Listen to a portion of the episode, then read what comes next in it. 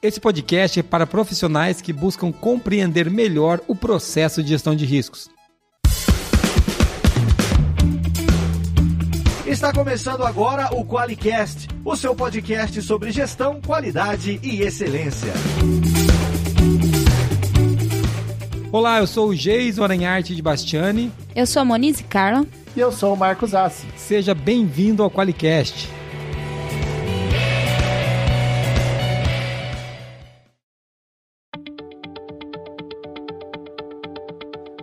Marcos Assi de novo com a gente, o homem que, que escreve mais livros do que a gente escreve artigos, Moniz. Olha aí, na nossa cara, mais uma vez.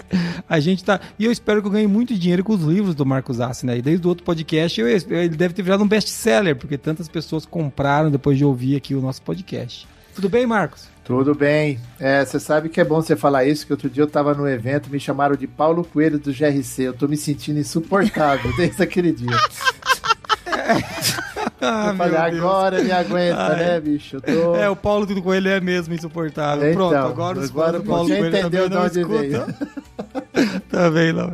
Muito legal. Tudo bem, Moniz? Tudo bem, mais um obstáculo para conseguir mais ouvintes do Qualicast, mas é desafios são assim para ser superados e aparecer outros e outros e outros. A é. gente poderia fazer uma lista de partes interessadas do Qualicast e uma lista de desafetos, né? Seria uma, tipo uma parte interessada que a gente ia fazer questão de ficar ofendendo. O que você acha? Daí a gente vai colocando lá, que os caras abandonam a gente mesmo, e a gente vai colocando lá. O é, que vai acha? atender a necessidade, expectativa de quem, né? Eu não sei, mas tudo é bem. tá certo. Muito legal ter o Marcos Assa aqui com a gente. O Marcos é um cara que é especialista em compliance, gestão de risco, em auditoria, em como que foi o negócio que ele falou? Perícia, né, da outra vez. O Marcos gravou com a gente o podcast número 65, né? Então é, é, é legal trazer ele de volta aqui, significa que ele gostou de, de gravar o podcast ou que ele tá pagando alguma promessa, né, Marcos? Então a gente vai descobrir agora. A gente vai falar hoje de gestão de riscos, né? E, e é legal falar, trazer um especialista para falar disso aqui, porque a gestão de risco ela vem ganhando uma notoriedade dentro dos sistemas de gestão, né, Marcos? Eu acho que aí você é especialista para poder falar isso para a gente. Os últimos cinco anos, assim, indiscutivelmente, desde que a mentalidade de risco chegou, já vinha antes, claro. Por favor, não vamos. Se não parece que só foi em 2015 que chegou, não é isso que eu estou dizendo. Estou dizendo a notoriedade, a atenção. Ela vem chamando atenção desde que ela entrou na mentalidade de risco. Estou falando besteira ou faz sentido? Não, não. Pior que é. Na realidade, assim, se você pensar bem essa questão da gestão de risco ela já vem desde 2006, quando o COSO RM, né, 3 trouxe né, as questões do cubo, falando sobre os oito né, ambientes de gestão de risco, que uhum. foi base até para a ISO 31000 de 2008. Tá? Sim. E o próprio, por exemplo, o Banco Central também utilizou o COSO RM para falar sobre gestão de risco no sistema financeiro. É, então... Aproveitando que nós estamos num podcast aqui, explica o que é o COSO RM para quem está ouvindo a gente. Tem, tem um nosso ouvinte aí que está tá ouvindo, às vezes o cara não conhece. Então, o COSO nada mais é que um comitê de organizações patrocinadas, tá? Então, a gente fala que é o seguinte, nós temos o International Internal Audit, né, que é o IA, nós temos os contadores né, é, certificados americanos, é, as entidades financeiras que se juntaram e criaram um comitê tá? O comitê do COSO, para falar sobre práticas de controles internos. Então, isso começou em 92, que eles implementaram um framework de controles internos, né, para que as empresas fizessem todo um processo de prevenção à fraude. Não adiantou muito, né, que aconteceu o negócio da Enron, da WorldCom e algumas outras empresas. E aí a SOX, a lei americana, Sarbanes-Oxley, do senador e do deputado Sarbanes e Oxley, criaram a legislação com base no COSO para a certificação de controles internos né, em 2002. E aí, em 2006, o COSO, já com essa questão de gestão de risco, implementou o Enterprise Risk Management, que é o RM, que é uma questão de falar sobre a gestão de riscos, falar sobre como fazer a identificação, o tratamento disso. Então, isso desencadeou uma, uma sequência aí de, de normas ISO, de, de melhorias de processo para atualizações questão. nas normas, né? Atualização das normas, a própria ISO 9000 é uma consequência, a ISO 9000-2015 é consequência dessa mudança da gestão de risco, que Sim. ela está usando a ISO 31000, né? Sim, Então, ela, ela- ela cita, assim. Ela, ela também se, se adequou nessa questão, não é Uhum. só o processo, é estratégia, é risco. Então, vem com toda essa mudança e o COSO, em 2017, publicou uma nova versão disso, falando que a gestão de risco começa no conselho de administração e, e, come, e termina no mapeamento de processo. Então, é um processo que é para a empresa inteira. Então, a própria ISO 31000 se atualizou com base nessas mudanças e a gente está aí implementando toda essa essa mudança numa, num contexto operacional que ainda estamos bem além do que precisa ser implementado para uma gestão de risco, mesmo com toda essa metodologia. Bem além, você diz bem aquém, né? Nós não chegamos ainda no que a gente. É verdade, aquém. bem aquém. Na realidade, aquém... Ah, bom, você me assustou, porque eu falei, nossa, o Brasil aqui tá na frente. É muito parecido com as aulas, né? Deixa, deixa eu brigar também com os professores, né? Não. O Brasil não tá. O único um dos poucos países que não tá tendo aula no mundo, né? É que a nossa educação tá muito na frente do resto do planeta, daí a gente pode Tá, parar um tá ano no inteiro. além. E eu acho que o além que eu queria dizer aqui, que as pessoas acham que a É gente no é além, né? médium, a gente é Tá no médium, a gente mexe com mediunidade, né?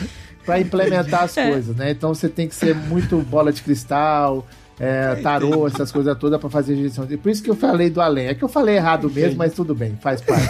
Vamos lá. E, não, e, é bom- e a, e a gente se corrige, né? Lembra no outro podcast, você me corrigiu uma vez. Você falou de corrige aqui, não tem problema. E é legal isso que é, a gente tá discutindo aqui, não tava nem, essa pergunta nem estava né, prevista aqui na nossa conversa, né? Não tá nem na pauta. Mas é legal você explicar um pouco de onde que vem. E eu entendi de onde começou. Legal você falar que, pô, 2008 tem a, a 31 mil, né? Tem- mas a notoriedade, aquele negócio de, de todo mundo tá falando de gestão de risco, foi em 2015, cara. Antes de 2015 tinha uma coisinha aqui, outra ali, a gente ouvia assim, mas a notoriedade tem a ver também com a atualização de todas as normas que começaram a trazer mentalidade de risco, né? Sim. Cada norma que era atualizada trazia mentalidade de risco pro contexto da, do sistema de Exatamente. gestão. Que é o Exatamente. anexo SL, né? É o, o anexo SL, é exatamente. E, e é interessante isso que você está falando, até aproveitando, tá? Que as pessoas falam muito de risco e assim, o que é risco? É tratar a subjetividade. Aquilo que pode ocorrer como pode não ocorrer. Então, por isso que eu acho que eu falei o além, que eu estou querendo entrar na mediunidade, né? mas não é por isso mesmo, não. Mas assim, o que pode acontecer, como acontecer. Então, isso é uma coisa que as pessoas precisam pensar assim: o risco está inerente a qualquer atividade humana, Sim. tá? Ela pode acontecer, como pode não acontecer, tá? É bom para a gente deixar bem claro para as pessoas que é aquela história: se você compra um carro financiado, o que, que você tem que fazer? Você tem que sair da concessionária com seguro, meu querido. Porque a menos que você deixe o, o talão, o carnê dentro do porta-luva, que o cara roubar, leva o carnê. Quem sabe ele paga. Pelo menos você não tem que se preocupar com isso, entendeu? Ah, É, não, é, é dose, né, cara? É- então. É, e é bem isso daí mesmo. O, o risco, o risco ele tem é, é a maneira como a gente lida com a incerteza, né? Que a incerteza existe para tudo, né? É, isso, é, isso é um preceito budista, né? A impermanência, a gente não sabe, é, é uma coisa que tá tudo mudando o tempo todo.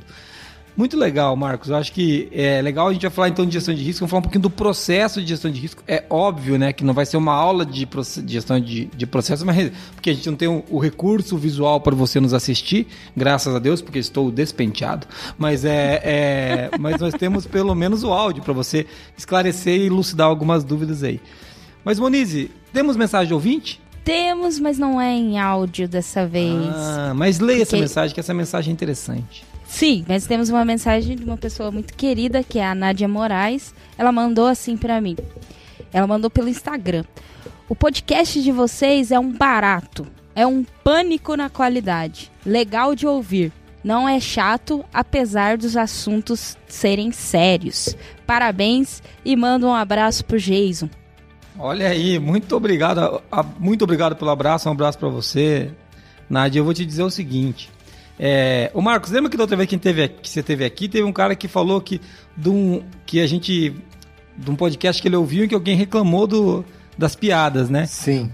Você vê como é complexa, né, essa vida de podcaster, né? Se eu não ganhasse tão bem para gravar podcast aqui na Forlog, cara, se não fosse assim, ó, se a, remunera se a remuneração pro podcast não fosse tão alta que eu gravo aqui, entendeu? Porque cada, você sabe que é tipo, é tipo porta, é como que é, pessoal do Friends, né? Cada episódio é um milhão de reais que eu recebo para gravar aqui, né? Não é qualquer coisa. Então se não ganhasse tão bem, eu não fazia. Por, quê? Por que eu tô falando isso? No, naquele podcast é, que, o, que o nosso colega citou, se foi Cláudio, foi dele, Cláudio de Fortaleza. Fortaleza, exatamente. Eles estão um podcast que a pessoa reclamou das piadas. Eu até escrevi um artigo sobre isso, acabei fazendo amizade com a ouvinte que reclamou, né? Ela reclamou usando exatamente o mesmo exemplo. Poxa, na, no começo do podcast eu achei que eu tava no pânico. Que bagunça, que zona. Eu quase desisti de ouvir. Essa outra elogia falando do pânico. Então, assim, não importa o que eu faça, eu vou estar tá errada de alguma maneira. Você tá entendendo? Não tem jeito, cara. É, se eu tirar as piadas, eu vou tomar porrada. Se eu colocar as piadas, eu vou tomar porrada.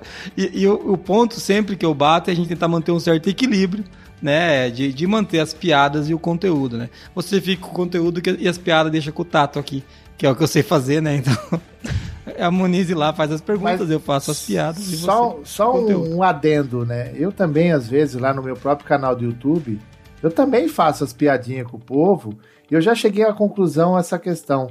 É assim, você tem que. É você essa questão. A pessoa tem que entender que você não tem por maldade, faz parte da sua personalidade. De vez em quando dá uma quebrada na tensão, naquela questão. De gente falar isso não é porque você quer desmerecer o assunto, pelo contrário. Imagina, eu entrevistei dois especialistas falando sobre Pix esta semana. e eu falei, gente, eu sou da época que o Pix é quando eu brincava de esconde-esconde, você, para não ser pego, você encostava no poste que está, tô no Pix. E agora vocês colocaram o troço pra gente fazer operação no celular. Eu não tô entendendo mais nada. Eu comecei assim o, o, a live. E os caras começaram a dar risada. Então, gente, desculpa. Tá vendo o pessoal do podcast? Podia ser pior. Podia ser pior. Eu tô sofrendo aqui. Mas legal. Ô, Moniz, o que, que, o que a Nádia não vai ganhar? Pô, Nádia, você podia ter mandado áudio ou gravado a mulher do Google falando, né? Poxa. Oi, eu sou. Mas... A, eu queria elogiar o podcast, é aquela voz de robô, né?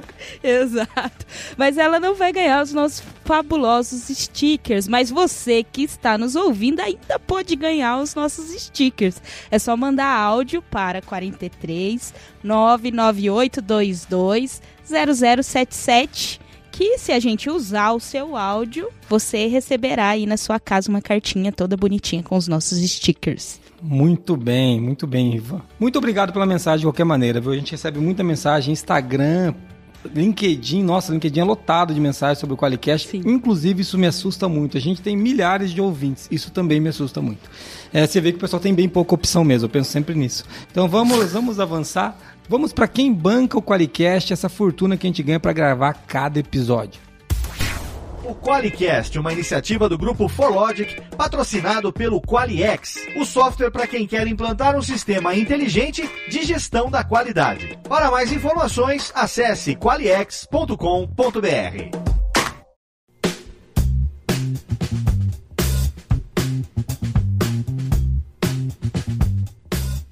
Voltando para o tema, Monize e Marcos Assi, nós vamos falar de gestão de risco que, que é gestão de risco, Marcos Ah, se é você contabilizar a quantidade de risco que você fez no carro cada vez que você faz uma viagem, que você falou que você viajava muito ou não? Não é, tem muito a ver com isso, né? Pior que eu tava viajando de avião, só se eu riscasse o avião, mas eu não sou louco de ir pro lado ah, de fora. Tem o risco Nossa, maior.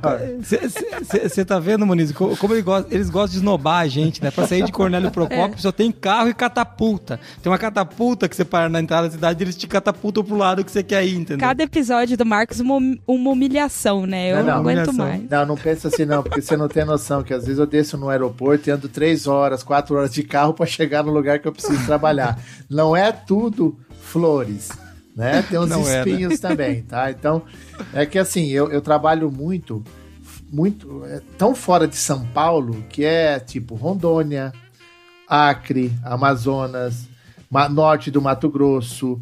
Então não é, não são localidades com fácil acesso. Você vai de avião até um pedaço, o restante, meu filho, é ah, jegue, ah, é mula, é carro, é moto.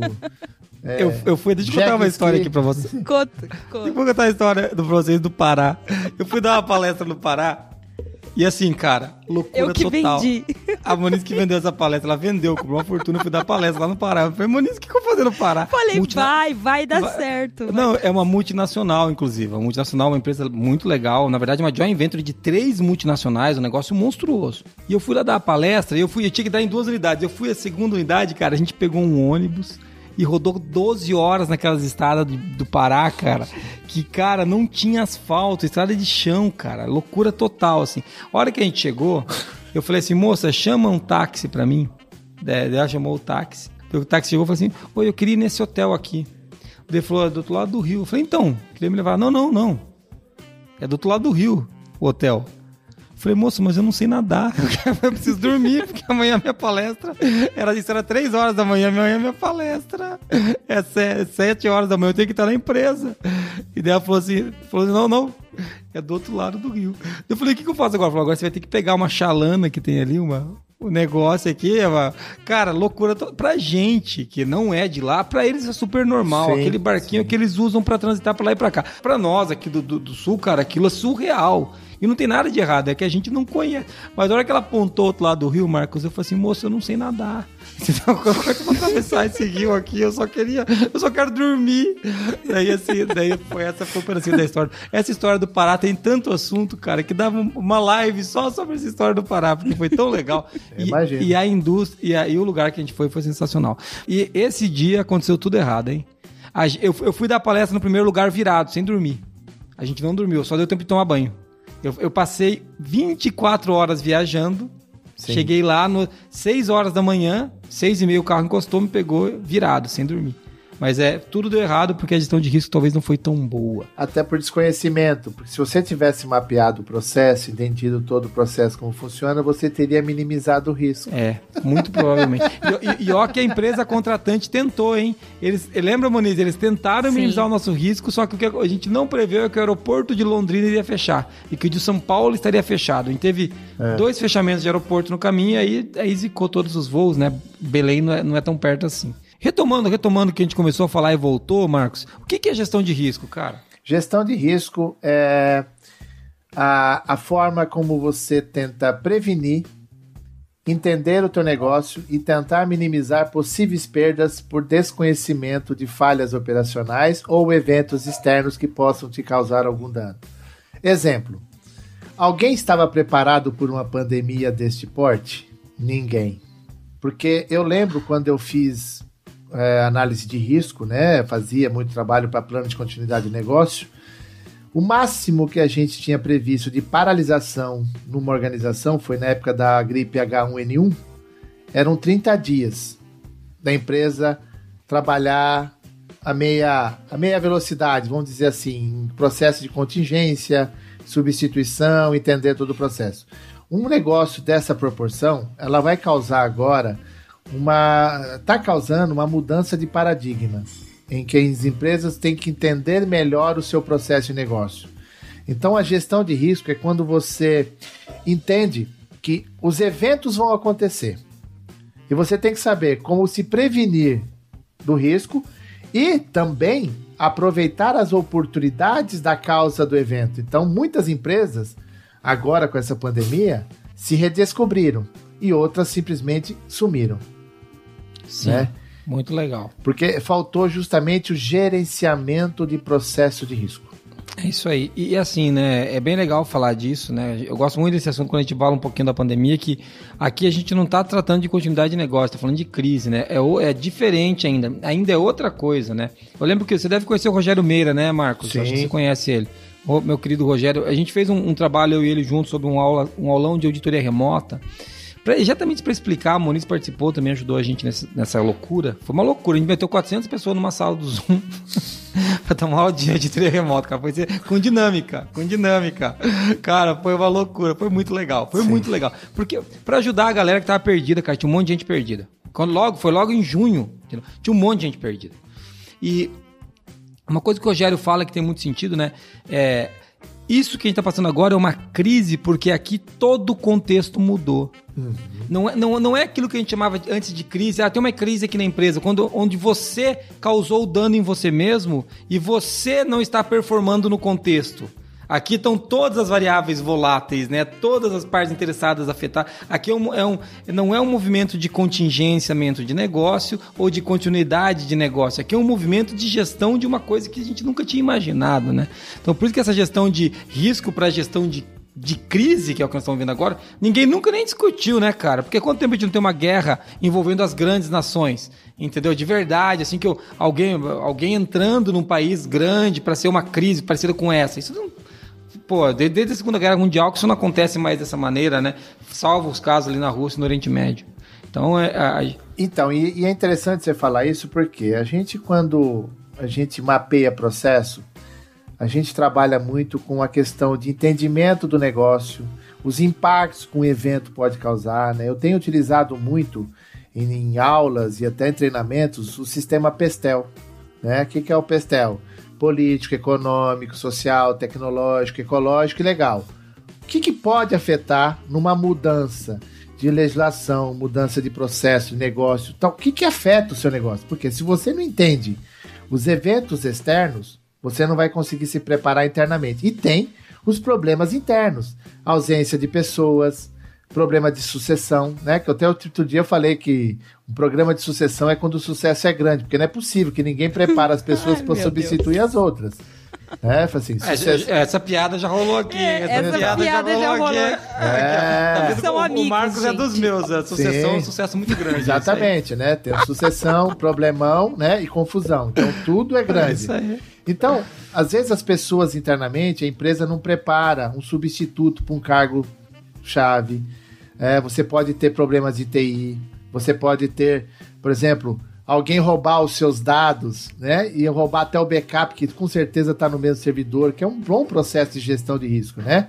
Onde você deixa a, a, a sua informação guardada junto com o backup no mesmo servidor, para quando a pessoa roubar, rouba de uma vez, entendeu? Para você não ter o trabalho é, de ficar é. protegendo. É? é tipo o TSE, né? Não é, falar nada, mas não é quero tipo, falar, não, é, não, não quero STF, CTJ, é, algumas coisas STF, assim. é verdade. É, tá, STF, tá. Foi, foi, foi, STJ, né? STJ, STJ, STJ isso. STJ, né? é isso aí. Não então, foi as coisas que acontecem. foi outro problema, né? É outra legal, coisa. Foi outro. Quero, é outra coisa, não quero mexer. Então, é interessante que as pessoas entendam que, assim, gestão de risco se faz com entendimento de processo, né? Eu lembro que até um, uns dias atrás eu estava dando um treinamento numa empresa que era uma empresa que estava focada para gestão de risco de TI. E aí o gestor falou assim: pô, ah, se eu estou aqui com a ISO 27005, que ela fala que eu tenho que fazer gestão de risco pelo ativo da informação. E você está falando que eu tenho que fazer gestão de risco por processo. Eu falei assim, exatamente. Se você não entendeu o processo, como você sabe que é o dono do ativo? Que ativo de informação você tem que proteger? Quem é que gera informação? Então, tudo baseia em processo. Então, isso auxilia como a gente tem falado, auxiliar de qualidade, auxilia controle interno, auxilia compliance e direciona auditorias. Para que elas entendam uhum. do sistema de gestão e os riscos aonde estão. Desculpa, mas eu só quero falar que você falou do ativo. Isso não quer dizer que a gente não tem que lastrear o ativo, né? Só que tem que fazer também do processo. Talvez se você não compreende ainda todo o seu processo, é melhor fazer do processo primeiro, depois você vem do ativo mapeando todos os riscos. É isso, né? Exatamente, porque assim, quem é o dono da informação? Às vezes eu até brinco com o pessoal que eu falo de quem é a responsabilidade do backup. É o pessoal da TI. Fala, não, senhor. O backup, a responsabilidade é sua. Quem executa é a TI. O dono da informação é você que está gerando. Você precisa falar se o backup tem que ser feito três vezes ao dia, de manhã Muito à tarde, legal, ou uma vez por semana, uma vez por mês. Porque quando você precisar do backup, não adianta ficar falando São Longuinho, São Longuinho, me ajuda a achar o arquivinho. Ele não vem. É. Ele some, filho. Exatamente. Né? Muito legal. É de quem precisa, é né? de quem precisa. Entendeu? Então, é um dos processos de que a gente fala de contingência e continuidade que o próprio gestor da área tenha noção de como recuperar os seus arquivos. A TI vai ser só a ferramenta. Então, Jason, a questão da gestão de risco, ela tem um contexto é, é tão organizacional, mas tão organizacional, que eu acho que as pessoas não entenderam ainda o grau de importância que vai da governança corporativa determinar seus parâmetros até a base se envolver com o processo de negócio. Né? Sim, muito legal, cara. Bom, bacana. Acho que deu para ter uma, uma boa prévia do que, que é gestão de risco, né? E, e quase acabou o podcast, né, Muniz? Agora acabou o assunto. Agora vamos Não, falar não de acabou futebol. não, tem mais. Não, tem- agora, agora tipo, a gente só não vai falar de futebol, que somos três corintianos aqui. Não tá, não tá pra nós falar de futebol. Vamos, pula. Mas você Pula. sabe que eu tenho acompanhado o Saints na NFL, tá jogando pra caramba, tá com oito É, é, vitórias então, e é- duas derrotas. Eu não posso falar nada que o 49ers tá tomando uma coça que tá dando vergonha, então, entendeu? Assim, eu não, eu não, não tá fácil pra ninguém, entendeu? Não tá fácil pra ninguém, cara. Tá eu tô difícil, gerenciando tá meu difícil. risco, eu tô com risco residual, tô tent- acompanhando a NFL. Então tá certo. Ó, pra quem não conhece, NFL é futebol americano, né? E só os doentes, igual eu e o Ace, assistimos, né? Mentira, tem bastante gente que assiste. Meus é legal, filhos, eu meus gosto. filhos acompanham, tem boné, tem filhos, deixa eu te perguntar, que idade eles têm, Ace? 23 e 27. O meu- os meus também, 5 e 2. e eles acompanham, cara. Ele- o, tá Raul, o Raul pede, fala, papai, a gente pode ver um jogo da bola ovo hoje, que eu chamo o jogo da bola ovo. Bola Fala, ovo. pode. Muito Vamos, bom. o jogo da sim, bola ovo. sim. Mas, é, mas é legal, muito legal.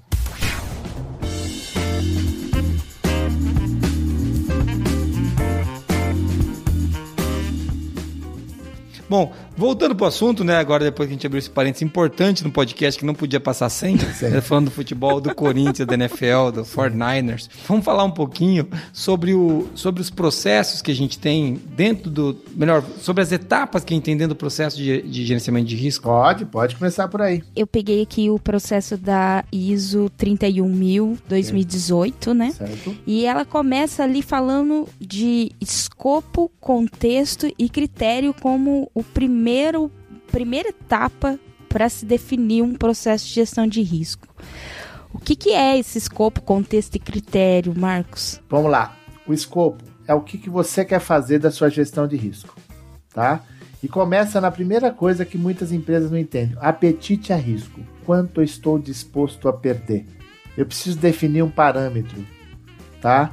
Do que a minha empresa faz. Então, assim, eu geralmente faço um trabalho nessa questão criando um critério de alto, médio e baixo, tá?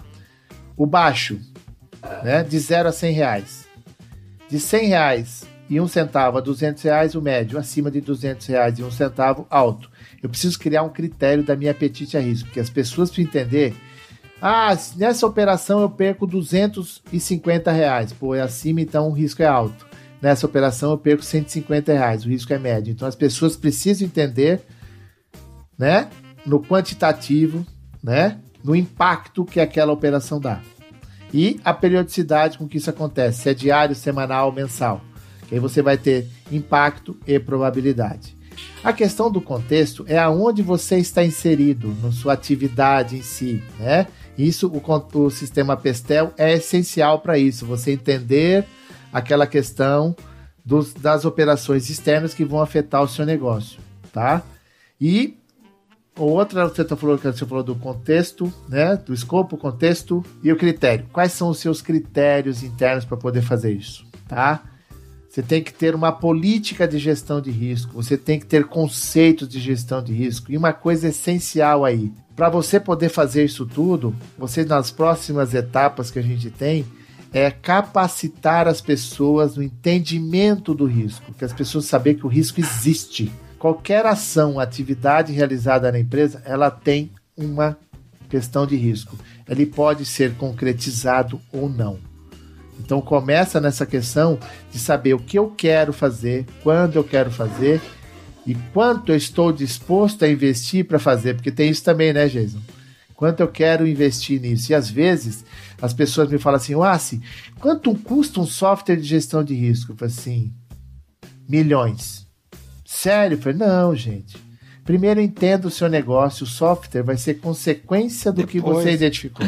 É, o- cara acha que vai colocar um software de gestão de risco e os riscos vão aparecer no software, né? Cara, É, o- a vai a- resolver tudo. A, a- a grande decisão, né, assim, é, inclusive, aqui quando a gente fala de escopo, é a gente tirar. Eu acho que uma das maiores dificuldades que eu vejo, e você pode falar que eu tô falando besteira, por favor, cara, porque eu sou bem leigo nesse assunto aqui, apesar de eu ser auditor de 31 mil, eu me considero leigo nesse assunto. Porque uma dificuldade que eu sinto aqui e que eu vejo alguns clientes sentindo é limitar o escopo, que o cara coloca risco para tudo. Não, não, não. Pode, um cara pode invadir a empresa. Cara, mas faz sentido risco. Você vai monitorar esse negócio, é mais uma coisa. Daí você tem uma listona, você não sabe o que importa, o que não importa. Ah, não, mas eu fiz a matriz de risco. Pois é, mas a tua matriz de risco deu 35 risco por área lá, vermelho, entendeu? Pra você ter cuidado.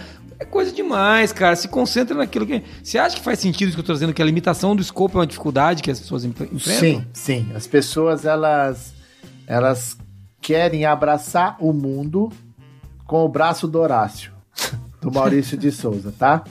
Que ok? braço? O bracinho é curto. Então, você tem que determinar o maior cifrão do teu negócio. Eu começo por onde o cifrão é maior. E aí eu vou escalonando por menores, porque você não vai conseguir fazer tudo de uma vez. E o escopo ele é essencial para saber assim, qual dentro do meu processo qual que é o maior risco que eu tenho, vou tratar ali. E aí eu vou fazendo pro restante, né? O que é mais interessante que às vezes a empresa quer, não, eu quero fazer o escopo que seja geral. Assim, qual o teu prazo que você tem para fazer isso? Um ano.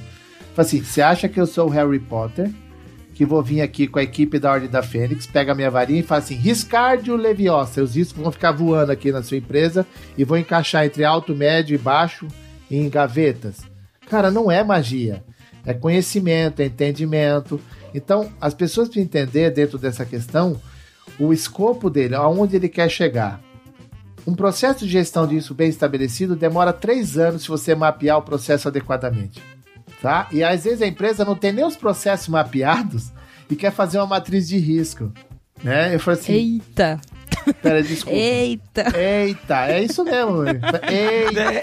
É, é muito parecido com o jogo. Se você faz uma toalha de mesa de matriz de risco e, tipo, jogar um baralho em cima, né? Você dá as cartas pra cada um, com as coisas que cada um faz, você joga, joga um truco em cima da mesa, onde parar as cartas é a matriz de risco. É mais ou menos É isso que eu complicado. vejo por aí, tá?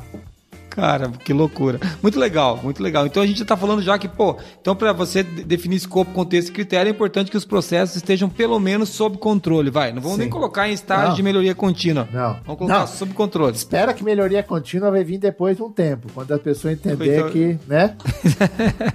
Legal, muito bom. E, e depois de escopo, contexto e critério, Mo, o que, que tem ali no- no- naquela figurinha da, da 31 mil? Vai lá pro processo de avaliação de riscos. Aí dentro dessa etapa tem três, três etapas, subetapas: identificação, análise e avaliação. E essas três aqui, meu irmão, dá o que falar, porque de repente confunde, tá analisando, tá avaliando, o que que, que que tá acontecendo? Uhum. Então, o que, que acontece nessa hora aqui? Para que eu não seja envolvido na loucura das pessoas, eu já levo o meu critériozinho básico, né? Vou lá e implemento um dicionário de risco. O que, que eu faço? Eu divido o risco da empresa em quatro riscos macro: estratégico, financeiro, compliance e operacional. Eu dividi em quatro processos macros. E dentro desses processos macros, eu vou achando as, as operações primordiais dentro dele para saber quais são os principais riscos do negócio. Que aí eu começo a identificá-lo, aí eu vou analisar esses riscos e vou avaliar o que precisa, tá? Então as pessoas precisam entender que você precisa definir primeiro quais são os seus principais riscos e começa no risco macro e você desce num patamar abaixo para entender os processos. Então, se você vai lá no financeiro, aí você vai olhar a questão do seu contábil, do seu negócio, da sua carteira, da sua inadimplência. Você vai olhando todos os processos da sua empresa e vai identificando os principais riscos e começa a criar por onde analisar. Mas aí você está falando de- dos principais, né? Porque o que acontece é que às vezes o cara que para cada atividade ele define um risco e uma monitoria, né? Já pensou daí eh, o, o cara que o cara que atende telefone, o processo de telefone, vai, de telefonista, não vamos, não vamos eh, subjugar, mas é um processo teoricamente simples, daí tem um gestão de risco que é, Sim.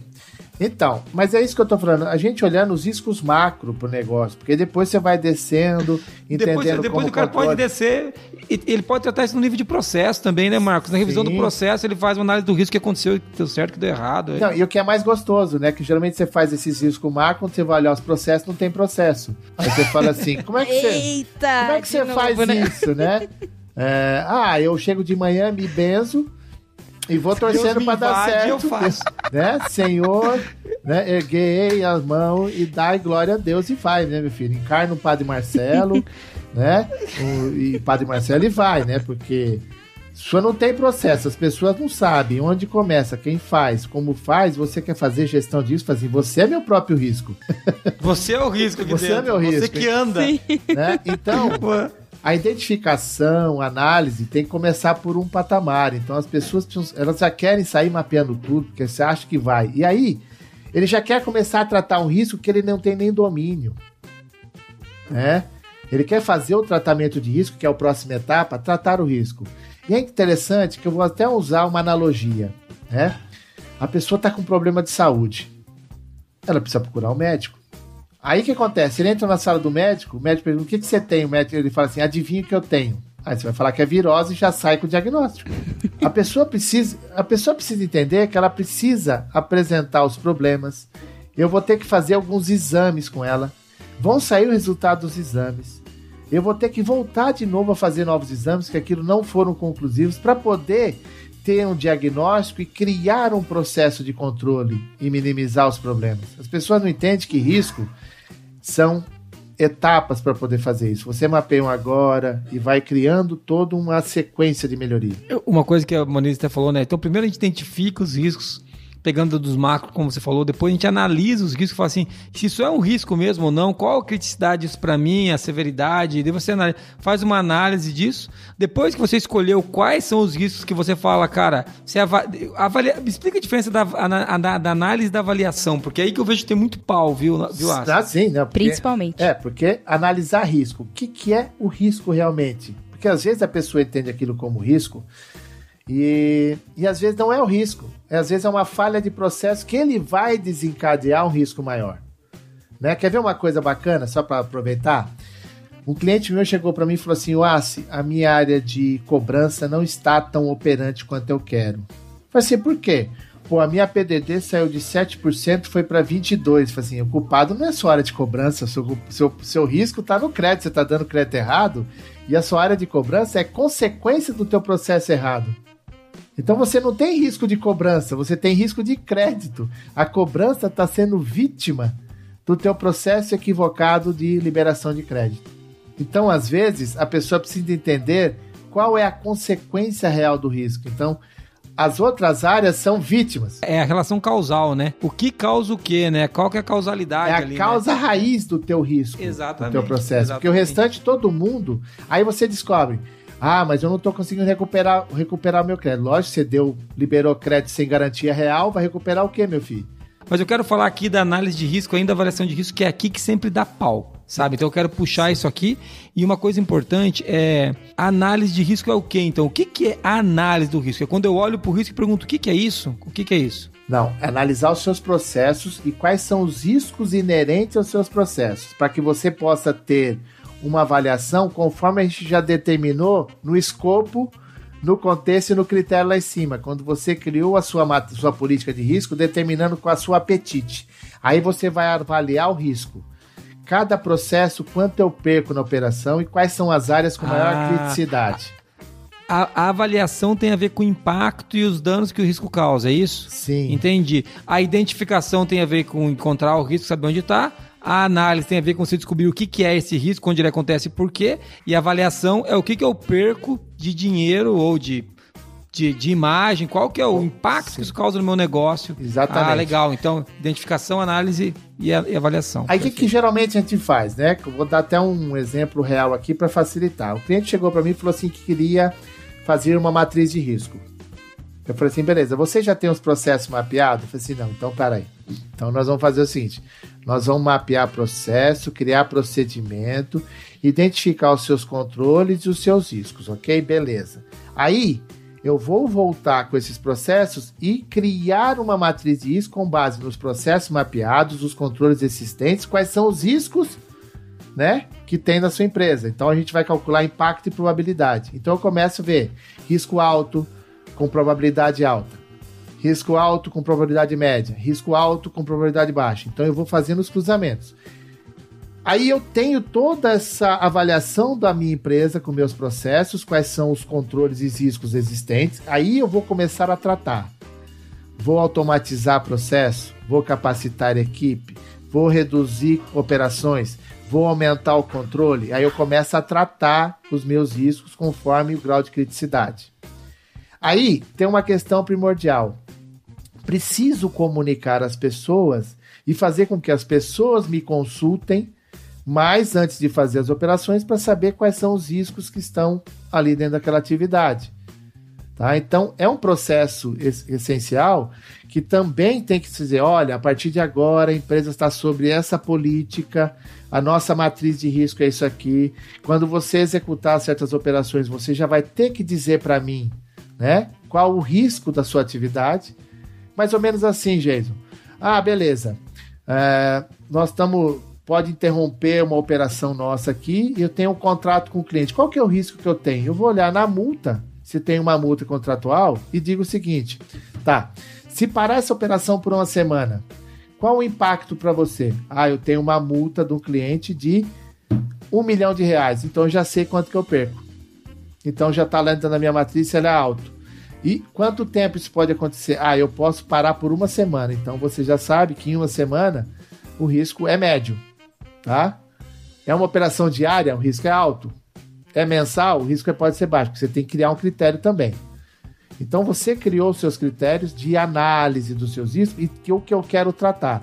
Então eu sempre faço um ranking de áreas com maior indicadores de risco que tem que ser tratada logo. Então são melhorias de processo e tem coisa que é inerente ao negócio. Você vai fazer o melhor processo do mundo, ele vai continuar com probabilidade alta e impacto alto.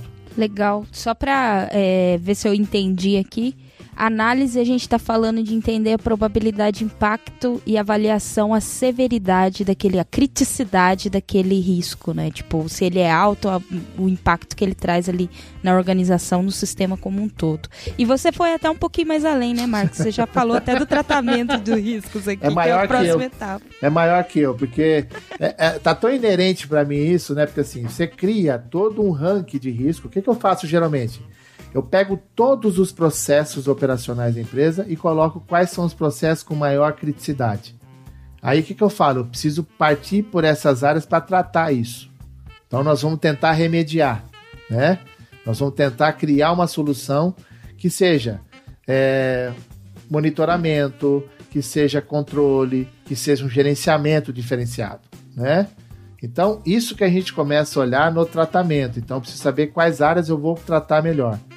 Né? Então, às vezes, é, você pode ver um processo lá, ah, mas o impacto dele é, é baixo, mas a probabilidade é muito alta. Então, é aquela história. É, um real todo dia dá o quê? 30 reais no mês. 10 reais todo dia, 300 reais. Aí você vai aumentando a escala. Então você tem que saber a que ponto você precisa tratar isso. Vale a pena monitorar um real todo dia? Não. O custo do controle supera o benefício. Então vou monitorando. Se aumentar, eu vou tratar isso de uma forma. Então você começa a olhar a forma de tratar os riscos dentro do negócio. Isso é um bom crivo para decidir qual risco deve estar tá sendo tratado, é, monitorado ou visto em periodicidades assim menores, né? Esse é, esse é um bom crivo, né? Tipo, a controle custa mais do que. Quer ver uma outra coisa aceitar, importante? Né? A gente trabalha muito com terceiros, né? Tal do gestão de terceiros. Aí você pergunta no cliente, qual, quem é o terceiro relevante? Aí o cliente fala assim, o que, que é o terceiro relevante? Aquele que você é dependente dele. Se ele tiver um problema lá, você vai ter um problema aqui. E aí, pô, você identificou um terceiro relevante, que o risco é alto, eu preciso tratar, preciso monitorar o terceiro, preciso controlar tudo dele. Então você começa a ter uma postura diferente conforme o grau de risco para o teu negócio. É, então, é, é, essa questão. E precisa ter um bom processo de comunicação interna, as pessoas têm que entender como analisar risco, né? Elas saberem interpretar o risco. Quer ver uma coisa bacana? O cliente colocou uma vez assim na análise de risco. É, não conformidade com as normas do órgão regulador, risco atuarial. falei, não, gente, pelo amor de Deus. Isso é risco legal ou é compliance? Agora, atuarial? Não está em conformidade com a regra do órgão regulador. Eu falei, não, vocês estão usando orégano no. Orégano demais na pizza, porque não é possível que você pensou isso. É porque às vezes a empresa não capacitou as pessoas de como ele identificar o seu próprio risco. Porque falta o dicionário de risco. Qualificação, né? No, no, todo. E aí você já entrou no, na próxima etapa, Marcos, Sim. que é comunicação e consulta. Exatamente, da gente entrar nessa questão de comunicar as pessoas no nosso processo, capacitar as pessoas, né? O Jason vai entender muito bem o que eu vou falar. Pô, não adianta você implementar todo um processo de qualidade se você não capacitar as pessoas de como seguir. Você criou documentos que não servem para nada. É a mesma coisa na gestão de risco. Se você não capacita as pessoas a identificar o teu próprio risco, a, a, a, a se preocupar com o risco, a consultar alguém a respeito daquelas operações, se pode, se não pode. Então, você começa a criar um modelo em que a pessoa começa a se preocupar, e a gente vai relembrar o nosso último podcast que ela é responsável pelo compliance do processo dela, pelo controle do sistema dela, pela segurança da informação dela, pela qualidade que ela executa e pelo risco. Não é a área de risco, é ela. A área de risco apoia ela.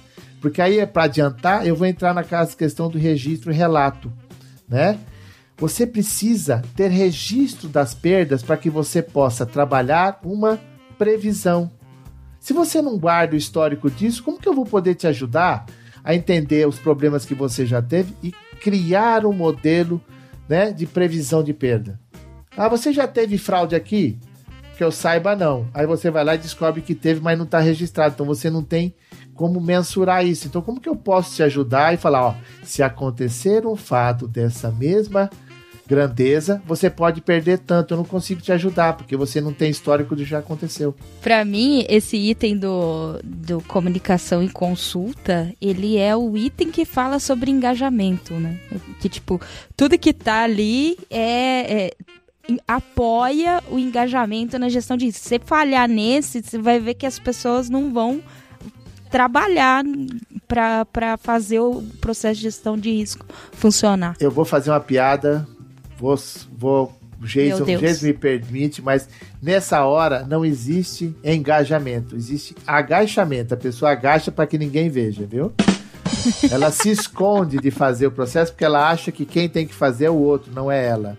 É o agachamento. Na realidade, eu quero o engajamento, que é para essas questões em que você começa a ser controle do seu próprio processo. Legal. E, Marcos, então, você já até falou do registro e relato aí, então acho que tá claro. É, e tem a última etapa ali, na verdade, essa é uma das etapas transversais, né? Tanto comunicação e cultura, quanto registro e relato. É, e essa monitoramento e análise crítica, elas estão no processo todo, não é uma etapa, né? Ela tem que acontecer o tempo todo. Mas fala pra gente agora o que, que é esse monitoramento e análise crítica. O que eu acho engraçado é a gente criar um monte de processo, instrução, manual, né? Para que dê um direcionamento, que dê suporte e ninguém faz o monitoramento.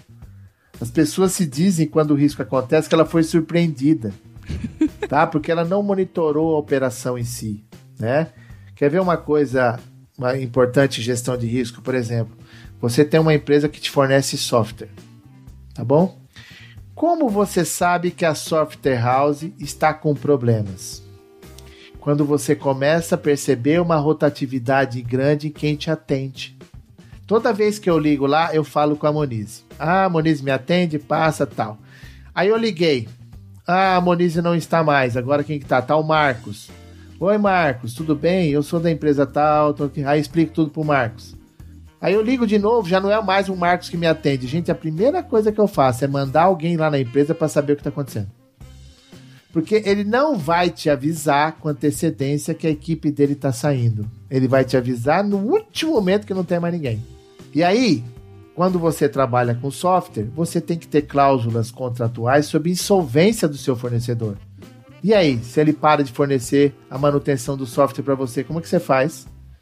Então, tudo isso é um processo de entender do teu escopo, o contexto da sua gestão do terceiro, você avaliar o risco, identificar o risco, analisar, tá bom? Tratar o risco, que é entender essa questão, a comunicação e registros dessa questão e o monitoramento, acompanhar no passo a passo e ter uma análise crítica se aquilo está te atendendo ou não, tá? Então é um principal que eu falo para as pessoas assim, ó a gestão de risco ela não é só uma ISO da vida, ela é um modelo de proteção de valor do negócio.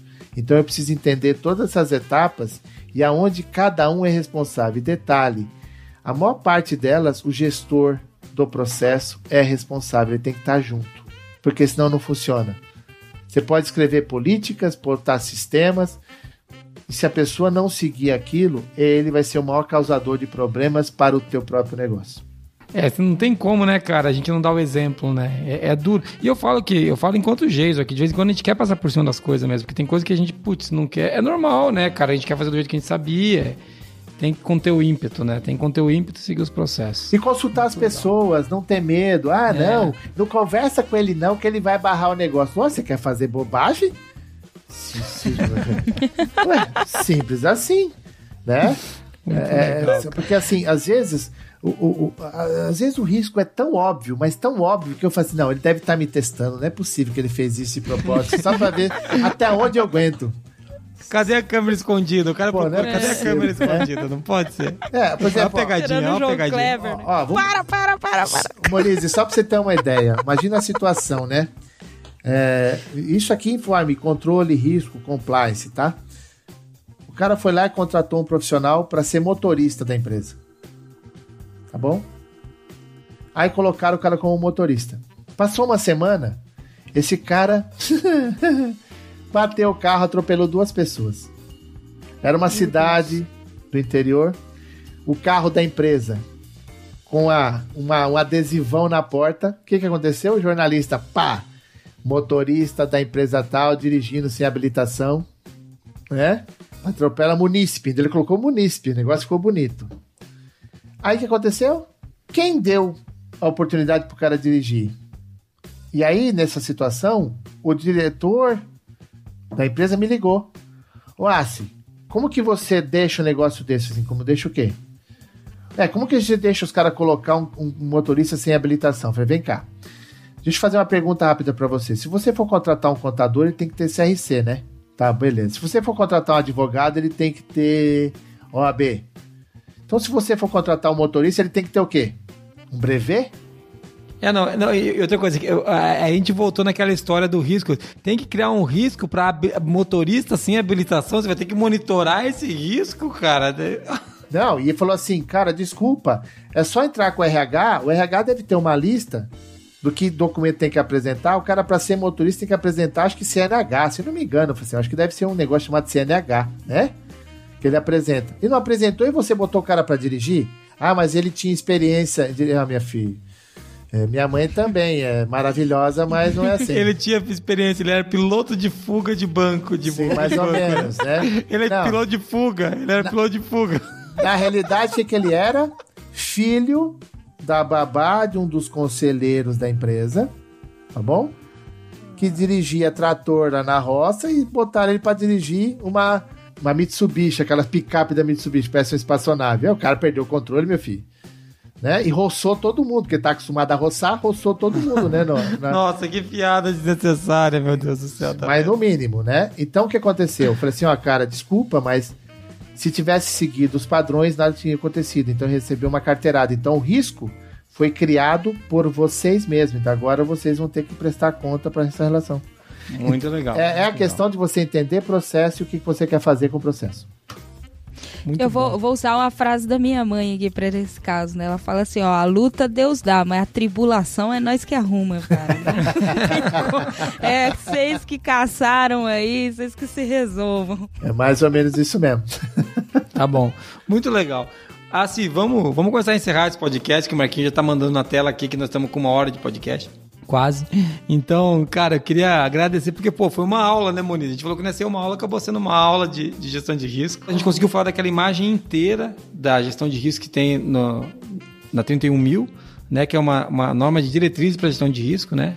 E, cara, foi muito legal. Quero agradecer mais uma vez pela experiência, viu, cara? Acho que isso daí ajuda bastante. E esses causos, tipo esse aí do atropelamento, faz a gente pensar muito, muito mesmo. Muito é, legal. É, é a forma, é a, não, é, não é a forma como você faz, é a maneira que você deixa fazer.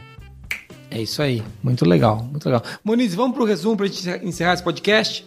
Vamos!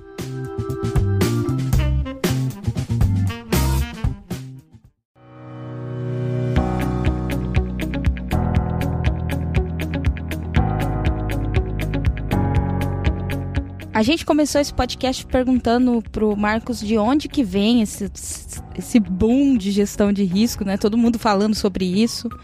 Depois a gente falou o que, que é gestão de risco.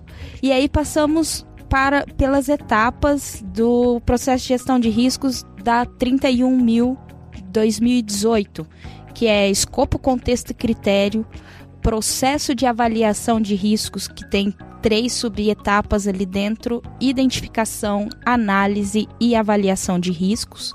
Falamos um pouco sobre tratamento de riscos, comunicação e consulta, registro e relato e também monitoramento e análise crítica. Muito bem. Depois disso tudo, eu espero que o cara tenha entendido um tiquinho do que é gestão de risco, né? E a gente também, né, Moniz? Eu acho que ficou ficando mais claro.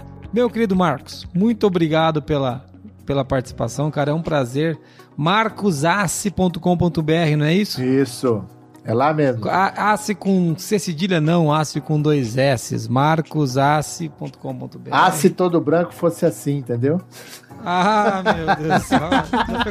Nossa, tava, tava indo tão bem. É, mas, não, mas as pessoas, você sabe que agora nem tanto, mas quando tinha o comercial, eu chegava Sim. nas faculdades, as secretarias ficavam assim, né? Assi?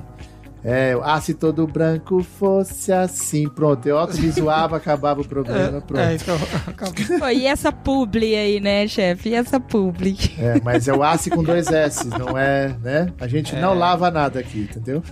É isso aí, muito bom.